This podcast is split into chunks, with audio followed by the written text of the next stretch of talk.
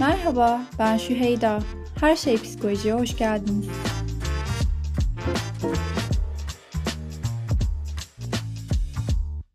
Bugünkü bölüm kısa bir tanışma olacak. Çok uzun zamandır kaydetmek istediğim bu podcast'in şu an sizinle buluşması beni heyecanlandırıyor. Ben psikolojik danışmanım. Şu an aktif olarak danışanlarıma destek veriyorum.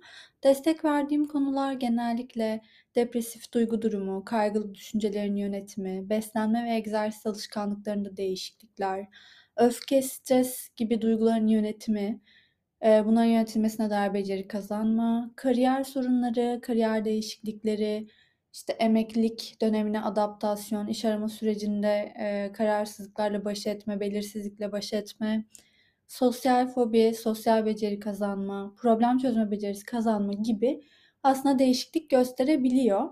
Ee, bu problemi problem dediğim şeyi şöyle tanımlayabiliriz. Bir kişi gündelik hayatına mecburen de olsa devam edebilir. Çünkü yaşamımızı sürdürmek zorundayız. Özellikle de fiziksel bütünlüğümüz en başta olmak üzere. Fakat problem olarak tanımladığı durum ciddi anlamda hayat kalitesini etkiliyordur ve olumsuz duygular yoğunluktadır. Herkesin bir derdi vardır aslında sorsanız.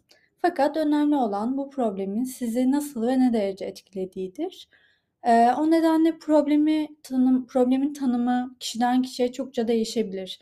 Bir kişi işinden memnun değildir ama iş yaşamının onda yarattığı olumsuzluklarla başa çıkmak için kendi çözümlerini geliştirmiştir ve e, bir şekilde akıyordur e, zaman.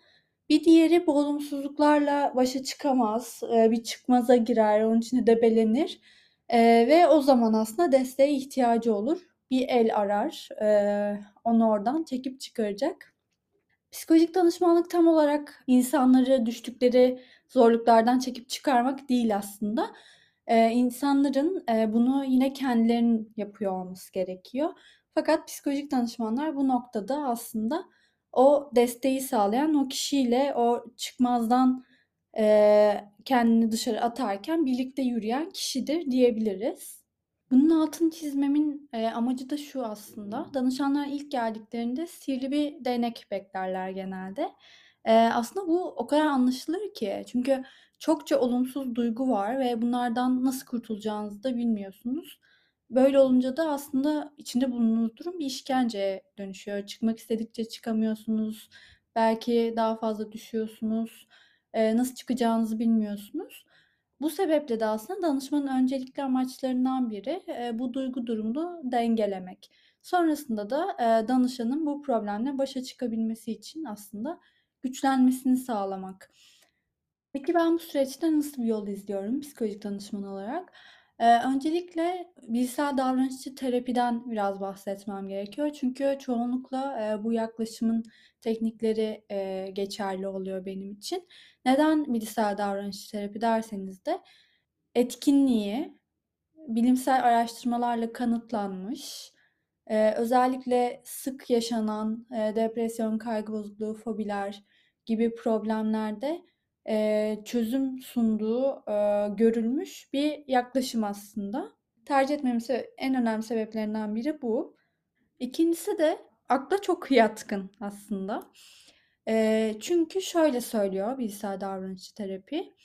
Düşünce, duygu ve davranış birbirinden ayrılamaz üç bileşenidir insanın. Ve eee, düşüncelerinizi değiştirirseniz duygularınızı, duygularınızı değiştirirseniz de davranışlarınızı değiştirebilirsiniz. Bu düşünce repertuarımızı oluşturan da aslında doğumumuzdan itibaren hem getirdiğimiz aslında kişilik özellikleri hem de çevreden öğrendiklerimizdir. Örneğin güvensiz bir ortamda büyümüş olabilirsiniz ya da şöyle söyleyelim, büyüdüğünüz ortamı güvensiz algılamış olabilirsiniz çocukluğunuz süresince. Ve e, bu sizde dünyanın güvenilmez bir yer olduğu algısını oluşturmuş olabilir. Eğer böyle bir algınız varsa dünyaya karşı e, bu günlük hayatınızdaki düşüncelerinizi de etkiler. Dolayısıyla duygularınızı ve davranışlarınızı da. Örneğin e, size gerçekten yardım etmek isteyen biri olduğunu düşünün Eee, siz şöyle düşünebilirsiniz. Dünya zaten güvenilmez bir yer, insanlar da güvenilmez. O yüzden aslında şimdi bana yardım ediyor ama ileride aslında bunun karşılığını bekleyecek. O yüzden bunu yapıyor gibi bir düşünceye varabilirsiniz. Bu da sizde aslında kaygı ve endişe yaratabilir. Çünkü sizden bir çıkar sağlanacağını düşünüyorsunuzdur ve bu desteği reddedebilirsiniz. Bu ve benzeri aslında düşünceler, duygular ve davranışlar ise insanlarla eee, bağ kurma şeklinizi etkiler.